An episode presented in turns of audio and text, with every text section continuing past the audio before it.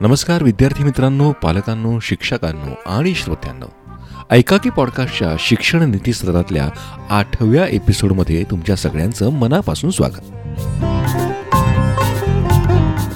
Today I am delighted to welcome our eminent guest she is one of the best language experts in Pune Marathi पॉडकास्टमध्ये इंग्रजीचा शिरकाव. त्याला कारणही तसंच आहे. कारण आज आपण गप्पा मारतोय शीतल करंदीकर हिच्याबरोबर. लिंग्विस्ट अकॅडमी नावाची एक संस्था ती चालवते ज्याच्यामध्ये इंग्रजी भाषेवरचं प्रेम वृद्धिंगत करण्यासाठी ती लोकांना मदत करते. गेली सतरा वर्ष शीतल टीचिंग क्षेत्रामध्ये आहे आणि लोकांना इंग्रजी शिकवते आहे पुण्यातल्या न्यू इंडिया स्कूलच्या प्री प्रायमरी सेक्शनमध्ये ती काही काळ प्रिन्सिपल म्हणून कार्यरत होती. हिंदी शेरोशायरीवरचं तिचं स्वतःचं एक पुस्तक देखील प्रसिद्ध आहे. मराठी इंग्रजी आणि हिंदी या तिन्ही भाषांवर प्रभुत्व असलेली शीतल आज आपल्याशी गप्पा मारणार आहे.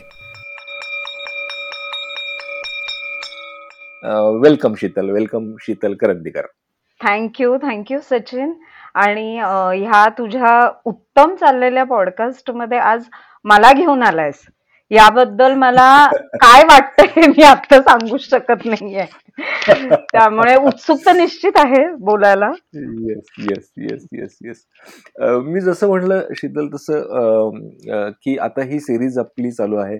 याच्यामध्ये विद्यार्थ्यांना मुळात काही विषयांची तयारी कशी करून घ्यावी? म्हणजे इयत्ता स्पेसिफिक नसलं तरी विषय स्पेसिफिक अशी काही आपण चर्चा करतोय गप्पा मारतोय अशा लोकांची की जेणेकरून परीक्षा देणं सोपं होईल आणि सराव होईल पुढच्या एकंदरीतच मार्गदर्शन म्हणजे एकंदरीतच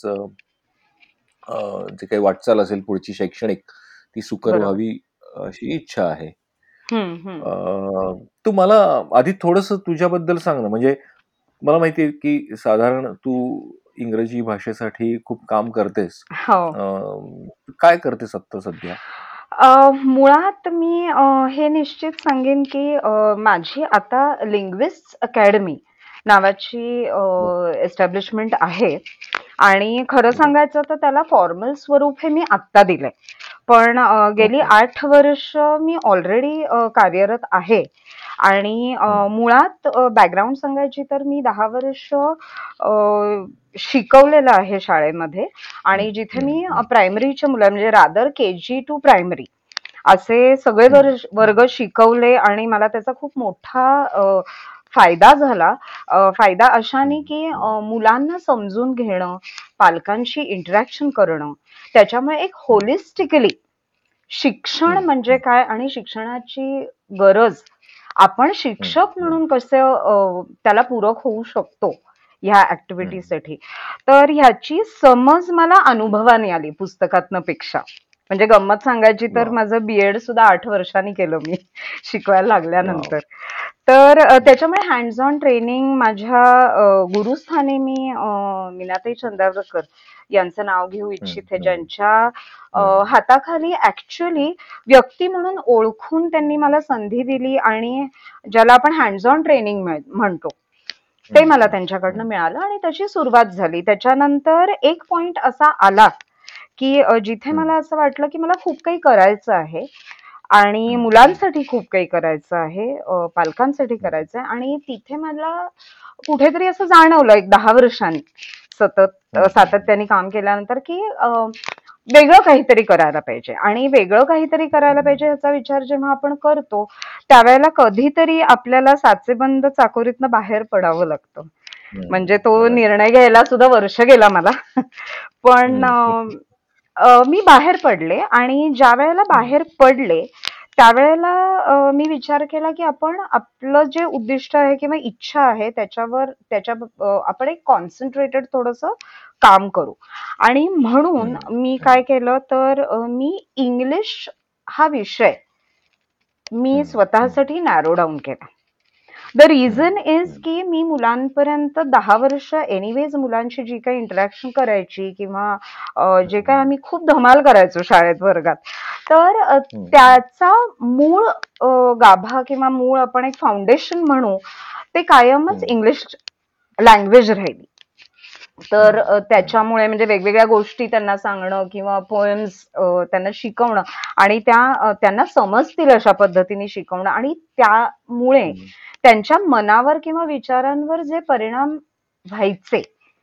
आणि जे अदरवाईज एक नॉर्मल समज असतो की आत्ता या वयात यांना नाही कळणार हम्म. ते माझ्या बाबतीत नाही घडायचं. म्हणजे हा अनुभव मला. वेगळ्या लेवलला यायचा. तर त्याच्यामुळे मग मी ठरवलं की आपण इंग्लिश या विषयावर फोकस करू. आणि मुळात ह्या विषयाचा आधार घेऊन मला मुलांच्या एकूणच पर्सनॅलिटी डेव्हलपमेंटवर काम करता येईल. मग गेली आठ वर्ष मी त्याच्यात काम करतेय आणि फायनली मी त्याला लिंग्विस्ट अकॅडमी या नावाने स्वरूप दिलं आणि देवदयानी मला सगळ्यांचं बॅकिंग आणि माझ्यावरचा विश्वास ह्या सगळ्यामुळे मी आता पुढे अशी जाती आहे की कॉर्पोरेट ट्रेनिंग सुरू केलेली आहेत. आणि. प्लस मला सांगायला आज खूप आनंद वाटतो की आज माझे माझे जे विद्यार्थी आहेत ते ग्रॅज्युएट. पोस्ट ग्रॅज्युएट होऊन काही जण इवन नोकरीला लागलेले आहेत. Now these children are coming back to me मला परत परत फोन येत आहेत की आम्हाला थोडंसं कॉम्पिटेटिव्ह एक्झाम्सची म्हणजे I L T S TOEFL या दृष्टीने तयारी करू आणि एका पेरेंटचं कालच वाक्य होतं की ऑनलाईन खूप मटेरियल अवेलेबल आहे. पण तुमचा जो टच. मिळेल भाषेच्या दृष्टीने जो त्यांना आयुष्यात ज्याचा उपयोग होईल तो आम्हाला हवा आहे. सो अशा प्रकारचं आणि अशा स्वरूपाचं काम थोडस मी करते मनापासून. फार काही मी खूप काळ करते माझ्यापेक्षा सिनियर्स खूप आहेत. पण सुरू केलेला आहे प्रयत्न. क्या बात आहे नाही नाही आता हाच टच आपण सगळ्या आपल्या श्रोत्यांना आणि विद्यार्थ्यांना थोडासा द्यायचा प्रयत्न करू. हो. म्हणूनच क्या बात आहे तर मी असं म्हणजे साधारणपणे असं दिसतं की इंग्लिश भाषेविषयी थोडासा एक न्यूनगंड असतो किंवा भीती वाटत असते. असं का असतं? सचिन मी एक सांगते की मुळातच फिअर किंवा भीती ही गोष्ट जी आहे ही इव्हॉल्व्ह होते. ही जन्मतःच नसते. तर त्याच्यामुळे बराचसा भाग हा वातावरणाशी निगडीत आहे. आणि जर आपण जनरली बघितलं तर आपल्या आजूबाजूला पण चर्चा अशी असते की कारण ही भाषा आहे ना ही मातृभाषेपेक्षा वेगळी आहे.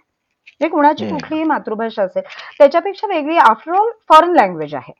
तर त्याच्यामुळे कुठलीही गोष्ट जी अननोन असते त्याची एक भीती असते. आणि या भीतीची चर्चा बरेच वेळा मुलं लहान असताना ही कुठेतरी भीती ही त्यांच्या आजूबाजूला बोलली गेलेली असते. किंवा साधं पेरेंट टीचर मीटिंगला जेव्हा पालक जातात त्यावेळेला लहान मुलांची असते. म्हणजे मे बी अगदी के जी लेवलला सुद्धा मी म्हणेन. कारण मी प्रिन्सिपल. म्हणून काम केलं दोन वर्ष. त्याच्यामुळे मी सांगते की मुलं तिथे बसलेली असतात आणि मुलांच्या समोर थोडस आपली एक भीती व्यक्त होते पालकांची. स्वाभाविक असते म्हणजे त्यात चूक काहीच नाहीये. पण शेवटी ते. मुलांच्या कानावर पडतं की इंग्लिश येईल ना किंवा आम्हाला इंग्लिश येत नाही तर काय करूया? किंवा असं हे. तर त्याच्यामुळे. ती भीती जी आहे ना ती का आहे केवळ it is the fear of the unknown आपण. त्याच्यात पडलेलो नसतो म्हणून त्याची भीती जास्ती असते जसं पोहायला सुरुवात करताना आधी नेहमीच भीती वाटते पण असं. म्हणतात की एकदा तुम्ही पाण्यात पडलात जरा एक दोनदा हातपाय मारले हम्म. की. तुम्ही ऑटोमॅटिकली टेक्निक शिकता आणि पुढे जायला लागता करेक्ट करेक्ट वाव क्या बात आहे बरोबर व्हेरी व्हेरी ऍप्ट आन्सर म्हणजे मला अगदीच पटलेलं आहे की मुळात माहितीच नाही त्यामुळे ती भीती जास्त वाटते किंवा आजूबाजूच्या वातावरणामुळे त्याचा थोडासा आणि सचिन. अजून एक गोष्ट आहे by ways of human. Psychology एक अजून गोष्ट आहे की आपलं जे मानवी मन आहे ना हे पटकन कंपॅरिझनमध्ये जातं त्याच्यामुळे. काय होतं ज्यांना थोडासा एक भीती किंवा न्यूनगंड आहे की आप- आपल्याला अमुक एक भाषा येत नाही तर ती भाषा ज्यांना येत असते ना त्यांच्याशी सतत कंपॅरिझन करतात आणि त्याच्यामुळे आपल्याला खरंच ती येते. ह्याच्यावर आपला विश्वास बसत नाही किंवा आपण हे कधी तोंडाने म्हणतच नाही की मला. येते. असं. त्याच्यामुळे मग ती पुन्हा भीती असते किंवा कंपॅरिझन हम्म. मुळे तो कॉम्प्लेक्स येतो. मला आवडलेलं आहे तुझ्यातली सायकोलॉजिस्ट जागी झाली आणि फारच मराठी मानवी मन वगैरे म्हणायला म्हणजे कारण याला सुद्धा कारण आहे कारण मी कधीच म्हणजे मी भाषेच्या खूप जवळ आहे भाषा या प्रकाराच्याच तिन्ही भाषांवर माझं प्रचंड प्रेम आहे गुड मग आता सपोज ही भीती घालवण्यासाठी काय. करावं ही भीती घालवण्यासाठी मुळात. कुठल्याही समाजामधली जी एक मतं असतात त्याचा आपल्यावर. परिणाम न होऊ देता खरंच तू म्हणलास त्या वेळ. त्या पद्धतीने by way of psychology sorry by way of. Psychology स्वतःमध्ये हा फेथ ठेवणं की ही नवीन टास्क आहे आणि ही मला घ्यायची आहे याला कुठलीही. वयाची मर्यादा नाही वयाच्या साठ साठाव्या वर्षी पण आपण सुरू करू शकतो आणि जन्मत म्हणजे जन्म झाल्या झाल्या सुद्धा ही सुरू करू शकतो त्यामुळे आपल्याला. माहिती आहे मूल जन्माला आल्या आल्या जितक्या भाषा त्याच्या कानावर पडतील त्या सगळ्याच त्याच्या. डेव्हलप होतात. किंवा. मूल अगदी आईच्या पोटात असताना सुद्धा म्हणजे मला आठवतंय. मी लहान असताना माझी बेस्ट फ्रेंड ही गुजराती होती. आणि मी खरं सांगू. अगदी लहान असताना म्हणजे कॉन्ट्रास्ट होतो आतापेक्षा पण मला फार कमी मित्रमैत्रिणी होते. म्हणजे साधारण चौथी. पाचवी पर्यंत. पण मी सतत तिच्याकडे असायची. कॉन्स्टंट गुजराती बोललं जायचं त्यांच्याकडे. मला गुजराती व्यवस्थित समजतं. फक्त बोलायचं आता परत ज्यांचं. इंग्लिशच्या बाबतीत होतं. तसं. माझं गुजरातीच्या बाबतीत होतं की मी पटकन बोलायचं डेअरिंग नाही करत. पण वेळ पडली तर बोलू शकेन.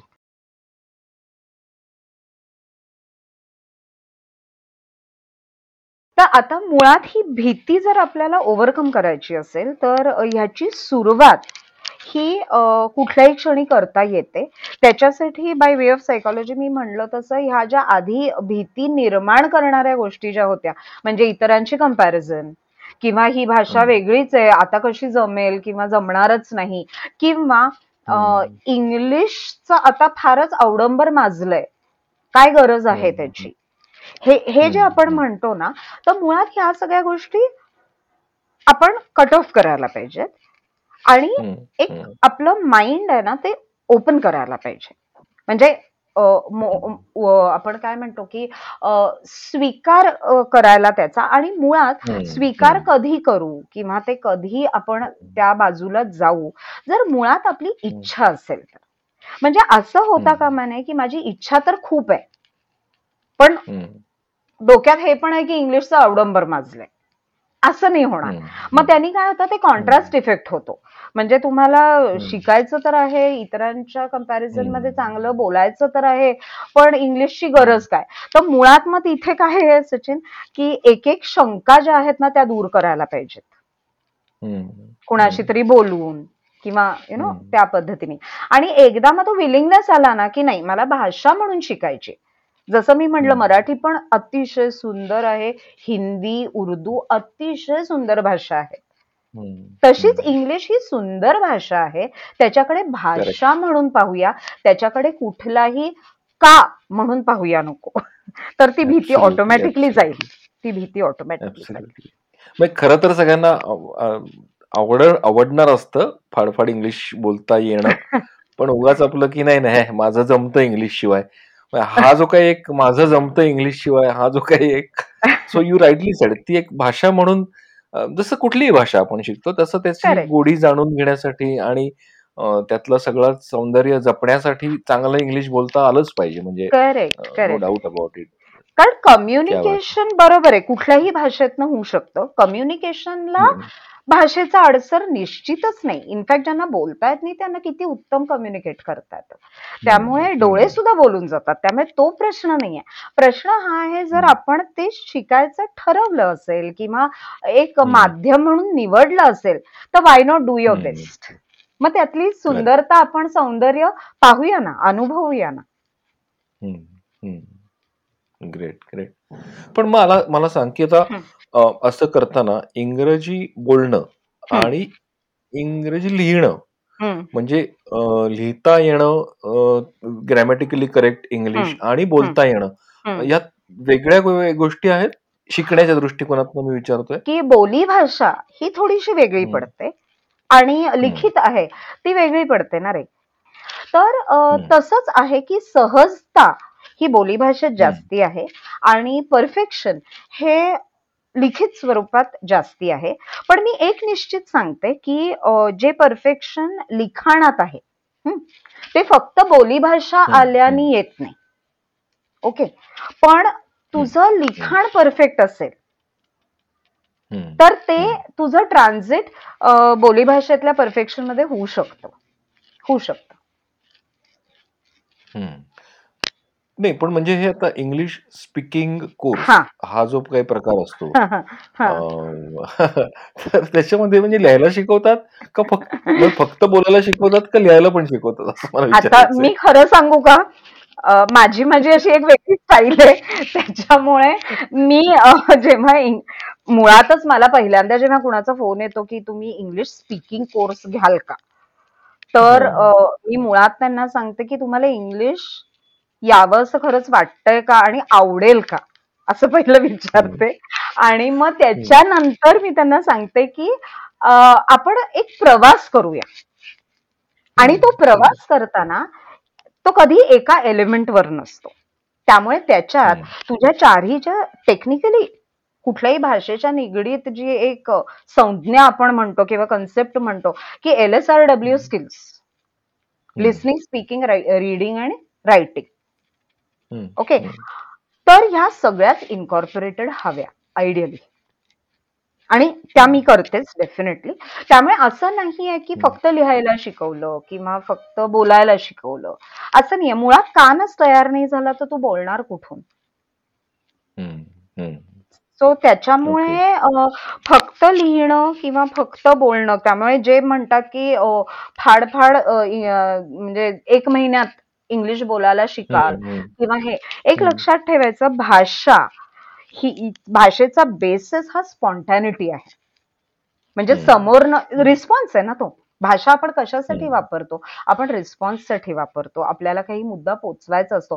त्या त्या क्षणाला जी फिलिंग आहे ती तुला पोचवायची आहे. त्या त्या क्षणाचं जे ओपिनियन आहे विचार आहे तो पोचवायचा आहे. तो कुठल्याही स्टँडर्ड फॉर्मॅटमध्ये कसा असू शकेल? की एका. पुस्तकात छापलं आणि आता मला इंग्लिश बोलता लिहिता आलं वाचता आलं असं. नाहीये तो प्रवास आहे तो प्रवास आहे त्याला काही काळ. एकत्र घालवावा लागतो आणि प्लस प्रयत्न हे चहूबाजूनी व्हावे लागतात. पण विद्यार्थ्यांच्या म्हणजे. स्पेसिफिकली विद्यार्थ्यांसाठी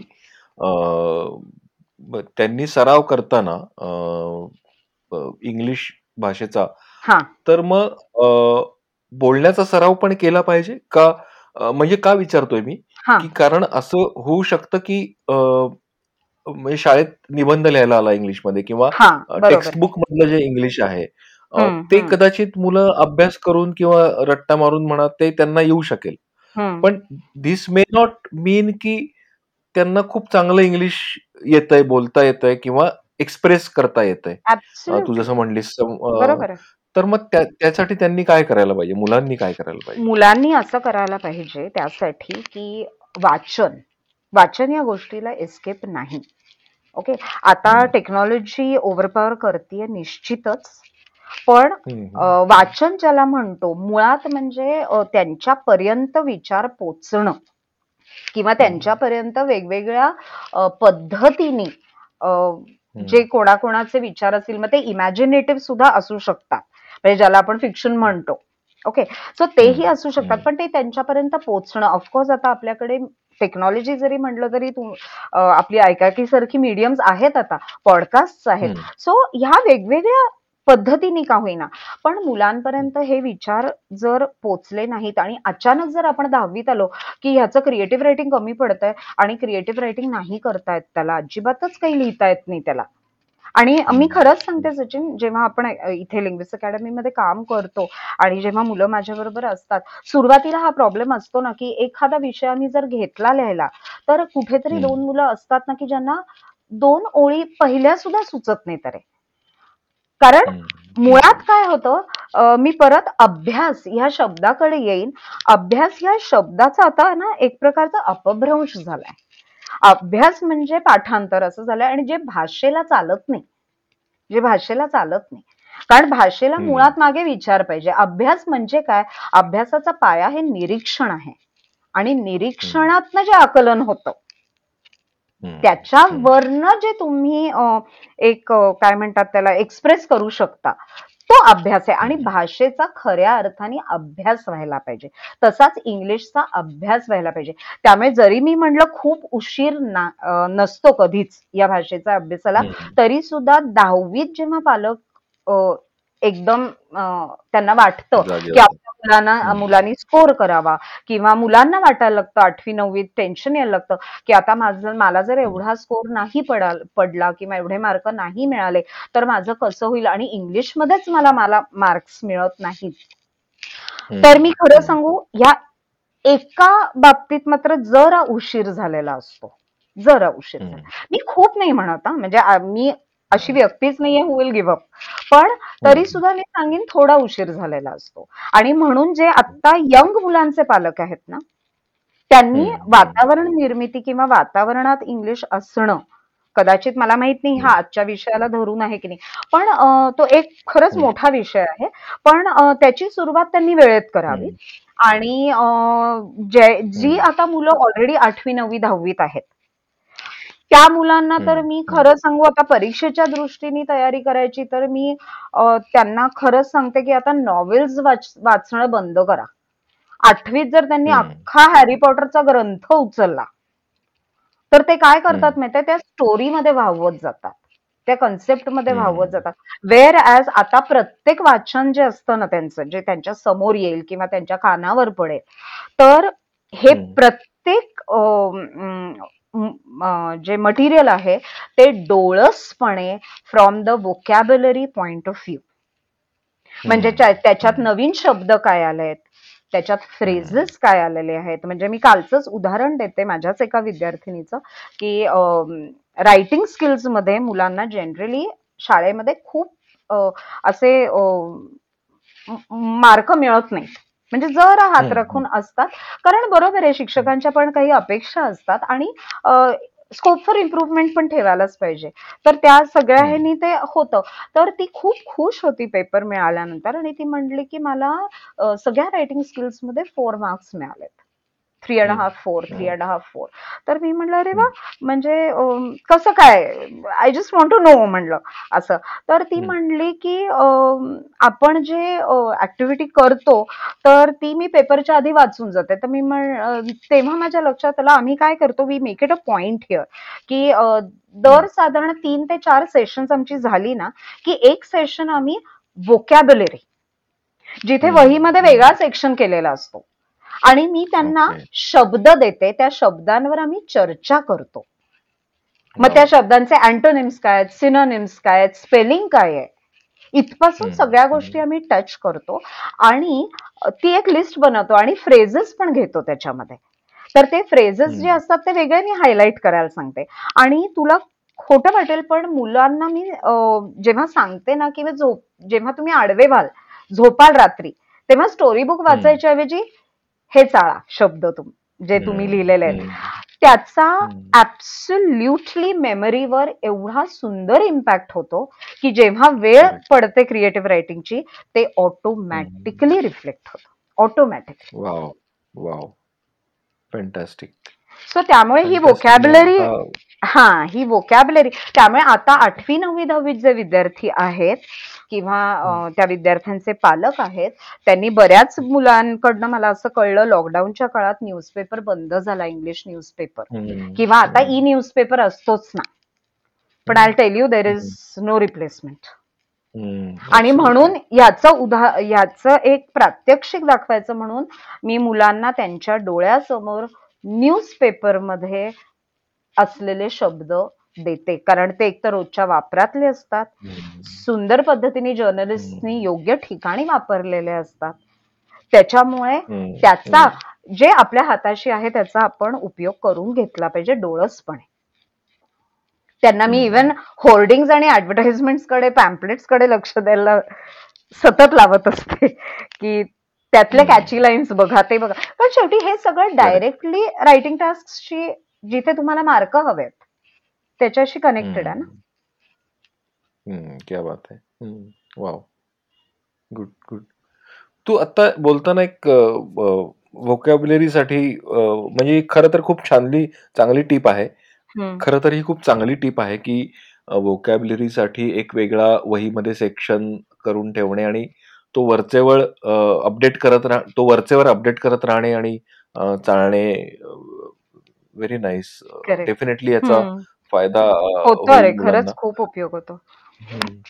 पण माझा प्रश्न आता पुढचा की मग स्पेलिंगच्या दृष्टीने काही असं काही टिप्स आहेत का?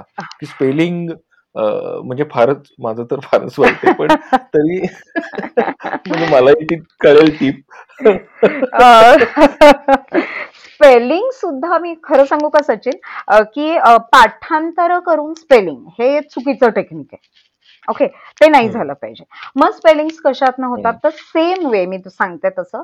जेव्हा लहानपणापासून मुलं स्टोरी बुक्स वाचत असतात किंवा कुठलंही न्यूजपेपर मधलं काही वाचत असतात किंवा काही त्यावेळेला जर शब्दांवर अगदी खेळीमेळीत जरी आपण फोकस केला आणि रोजचे दोन तीन दोन तीन दोन तीन जरी म्हणलं तरी सुद्धा एक लक्षात घे की कुठलंही जे आपण वाचतो किंवा ज्या गोष्ट शब्दावर फोकस करतो त्याचा आपल्या मेमरीवर ब्रेनवर एक प्रिंट उठत असतो. अगदी केजी मध्ये त्याला साईट रिडिंग अशी कन्सेप्ट आहे. म्हणजे केजी मधल्या मुलांना सुद्धा विंडो सारखा शब्द हा उत्तम पद्धतीने आयडेंटिफाय करता येतो.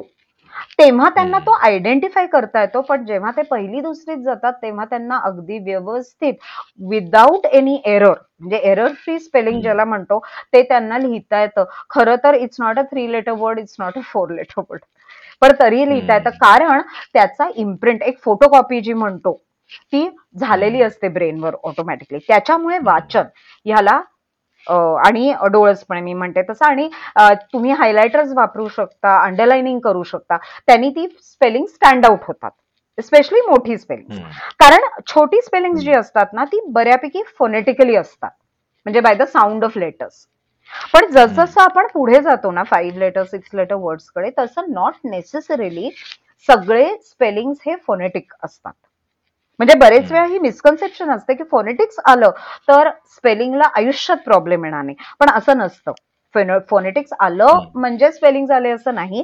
तर फोनेटिक्सचा उपयोग कुठे होतो? जेव्हा मोठं दहा बारा पंधरा लेटर्सचं स्पेलिंग तुम्हाला लक्षात ठेवायचं असेल त्यावेळेला त्याचं चंकिंग करता येतं. म्हणजेच काय? त्यातला फोनेटिक भाग जो असतो कधी कधी सुरुवातीचा आणि शेवटचा फोनेटिक असतो. मग मधला तुम्हाला लक्षात ठेवायला लागतो. मग त्या तशा स्पेलिंगची फोड करायची. ते जे फोनेटिक आहेत ना त्याच्यावर आपल्याला कष्ट जास्ती नाही घ्यायला लागत. कारण आपल्याला साऊंड ऑफ लेटर्स छान माहिती असतात.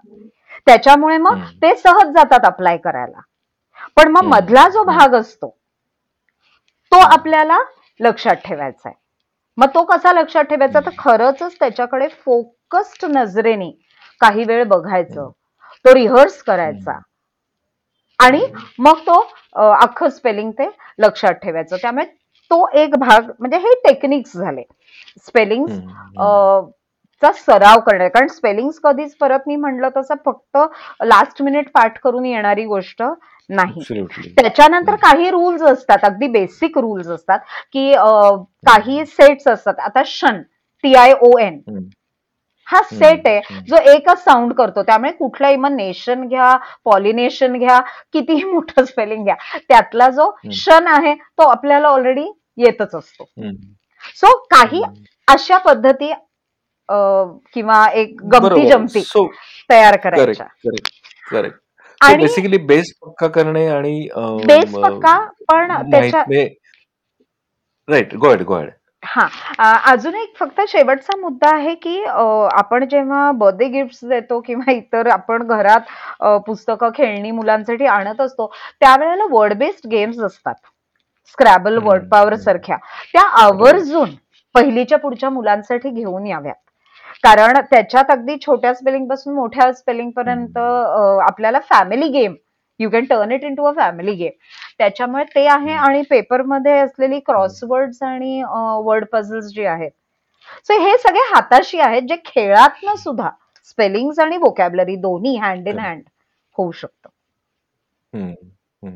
थोडे एफर्ट्स घेतले तर जमण्यासारखी गोष्ट आहे हो एफर्टला एफर्टला सबस्टिट्यूशन नाही. म्हणजे तिथे कष्ट आहेत no doubt right right right okay. पण मग आता हे म्हणजे just just for the curiosity म्हणून कुठ जसं तू म्हणलीस वयाचं फारसं बंधन असं नाही स्पेसिफिकली तर मग हे स्पेलिंग वगैरे साठी आपण कुठल्याही वयात सुरू करू शकतो हे हो. शिकणं? काइंड ऑफ गेम्स खेळणं किंवा? ऍब्सोल्युटली आता आम्ही क्लासमध्ये सुद्धा माझ्याकडे तीन स्क्रॅबलचे सेट आहेत. मध्ये मध्ये आम्ही बसतो करायला आणि कधी कधी म्हणजे मुलं घरी आई आई वडिलांबरोबर खेळतात. मुलांनी क्रॉसवर्ड्स बनवायला सुरुवात केली जी आई वडिलांना सोडवायला देतात. ओव्हर द डिनर टेबल आणि त्यांना सोडवता येतात का बघतात. त्यामुळे वोकॅबलरी स्पेलिंग हे सगळं म्हणून म्हणलं की कुठल्याही वयात हे सुरू करणं. जसं वाचनात गॅप पडते पण आपण आफ्टर रिटायरमेंट सुद्धा we can get back to that habit right मग तिथे नवीन शब्द नवीन स्पेलिंग सहज तेव्हाही पिकअप करू शकतो आपण. आणि शिक्षकांनी काय म्हणजे आता since you have been teaching so long आणि प्रिन्सिपलशिप पण केली असं शिक्षकांनी एस्पेशली ह्या इंग्लिश विषयासाठी मुलांकडनं काय तयारी करून घ्यायला पाहिजे किंवा काय पद्धतीचं होमवर्क दिलं पाहिजे जे त्यांना सोपं पडेल मार्कांच्या दृष्टीने पण आणि एकंदरीतच इंग्लिश येण्याच्या दृष्टीने. करेक्ट तर basically definitely activity based worksheets हा एक मुद्दा तर आहेच. म्हणजे खरं सांगायचं तर आपल्या शासनाने सुद्धा अतिशय सुंदर पद्धतीने पेपर पॅटर्नमध्ये बदल घडवून आणलेला आहे over the last few years की नाहीतर पूर्वी इंग्लिश या विषयासाठी सुद्धा पाठांतर असायचं. लिटरेचरचे आन्सर्स पाठ करून लिहायची. पण एक अमूलाग्र बदल त्यांनी आणला की कॉम्प्रिहेन्शन बेस्ड केलं. सुरुवातीला सगळे हसले त्याला. म्हणजे मुलं पण म्हणायची ma'am we have everything readymade in front of us ना असं म्हणायची. पण नाहीये. कॉम्प्रिहेन्शन हा फार वेगळी स्किल आहे आणि त्याला खूप इंटेलिजन्स लागतो. तर त्याच्यामुळे शिक्षकांनी अशाच कॉम्प्रिहेन्शन जिथे लॅटरल इंटेलिजन्सला चॅलेंज मिळेल थोडासा मुलांच्या की जिथे त्यांना थोडा out of the box easily achievable नसेल आउट ऑफ द बॉक्स त्यांना विचार करावा लागेल. अशा थोड्याशा वर्कशीट्स ह्या शिक्षकांनी तयार करायला पाहिजे. दुसरं म्हणजे वर्गात शिकवताना. वर्गात शिकवताना पोर्शन कंप्लीट करायचं आहे म्हणून मी इंग्लिश शिकवतोय. किंवा कुठली भाषा फॉर दॅट मॅटर की मला आता हे सगळे पंधरा चॅप्टर्स आहेत म्हणजे पंधरा लेसन्स मला ते कंप्लीट करायला पाहिजे. तर त्या एका स्पीडनी कारण त्याच्या खालचे दिलेले एक्सरसाइजेस आणि हे सगळं आणि त्या डेडलाईन्स आणि मग परीक्षेचा पोर्शन तर हे सगळे विचार बाजूला ठेवून ना मुलं तो लेसन कसा एन्जॉय करतील? दुसरी एक गोष्ट मी इथे करते. लिटरेचर किंवा जो लेसन असतो त्याच्या सुद्धा मी मुलांना नोट्स काढायला शिकवते सचिन. नोट्स कशा काढायच्या? तर त्याचा तो जो लेसन आहे त्यामध्ये कुठेतरी एक सिक्वेन्स असतो. म्हणजे गोष्ट असेल तर त्याला एक सिक्वेन्स असतो. एखाद्याची बायोग्राफी किंवा ऑटोबायोग्राफी असेल तर त्याच्या आयुष्यात घडलेल्या घटनांचा एक सिक्वेन्स असतो. तर ह्याचे फ्लोचार्ट्स करून मुलांना स्वतःच्या हाताने नोट्स काढणं. रेडीमेड नोट्स न देता स्वतःच्या हाताने नोट्स काढणं. हे टेक्निक शिक्षकांनी खरंच शिकवायला पाहिजे. कारण पुढे जाऊन मुलांना खूप त्रास होतो या गोष्टीचा. नाहीतर टीचरने एखादा स्पेसिफिक आन्सर दिलेलं असतं आणि त्याच शब्दात नाही आलं तर मुलं गांगरून जातात. कारण त्यांची एक पठडी सेट करतात.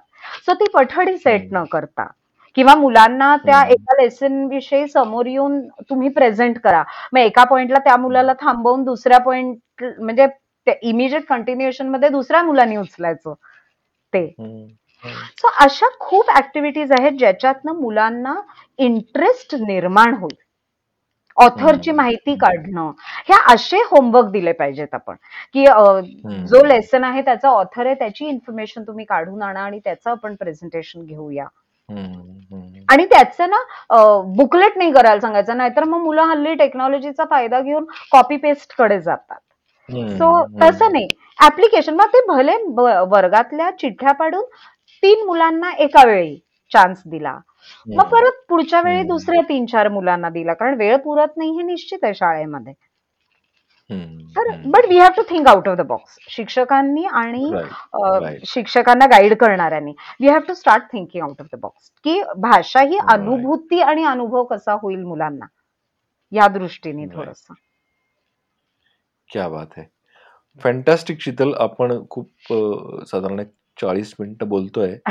आणि खूप मोठा विषय आहे आणि तुझ्या एक्सपर्टीज तर म्हणजे एंडलेस एंडलेस बोलत राहू शकतो याच्यावर आपण येस ऍब्सोल्युटली ऍब्सोल्युटली एक कन्क्लुझिव्हली म्हणून मांडायचं म्हणून.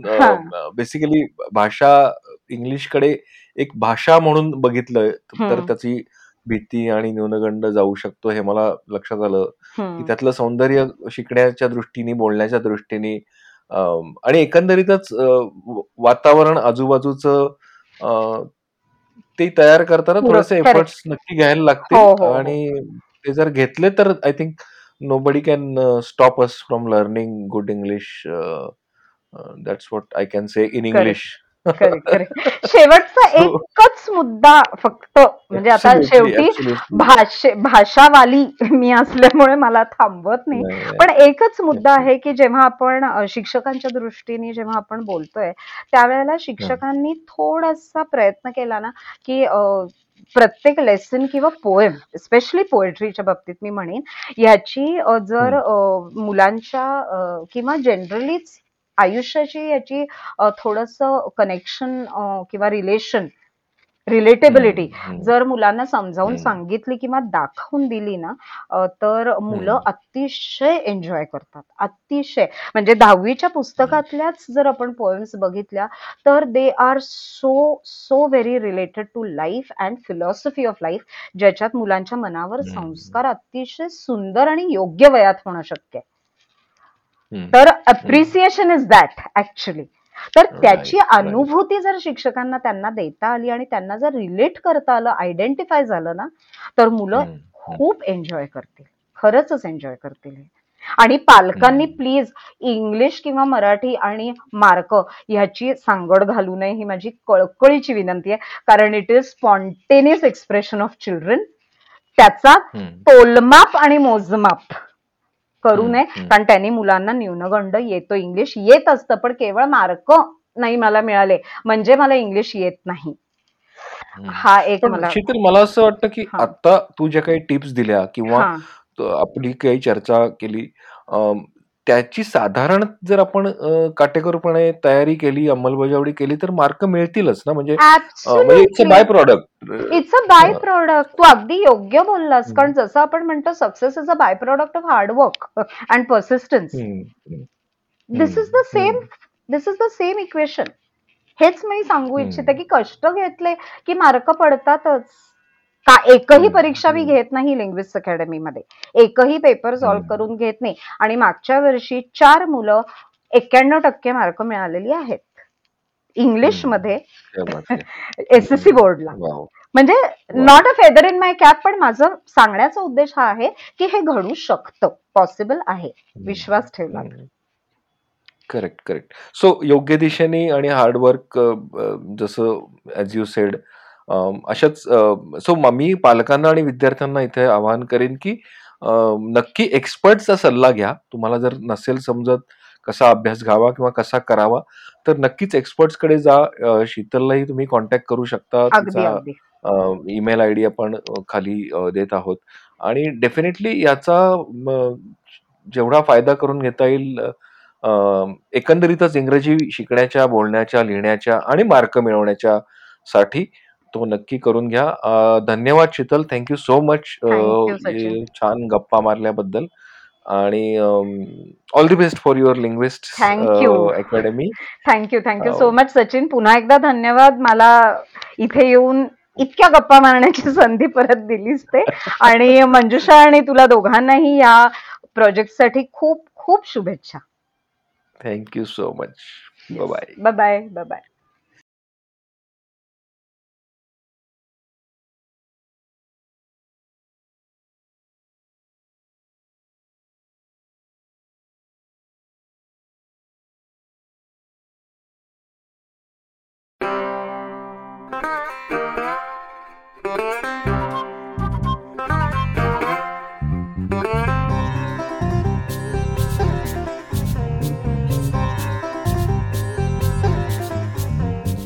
thank you for listening to this episode श्रोत्यांनो कसा वाटला हा एपिसोड ते आम्हाला नक्की कळवा.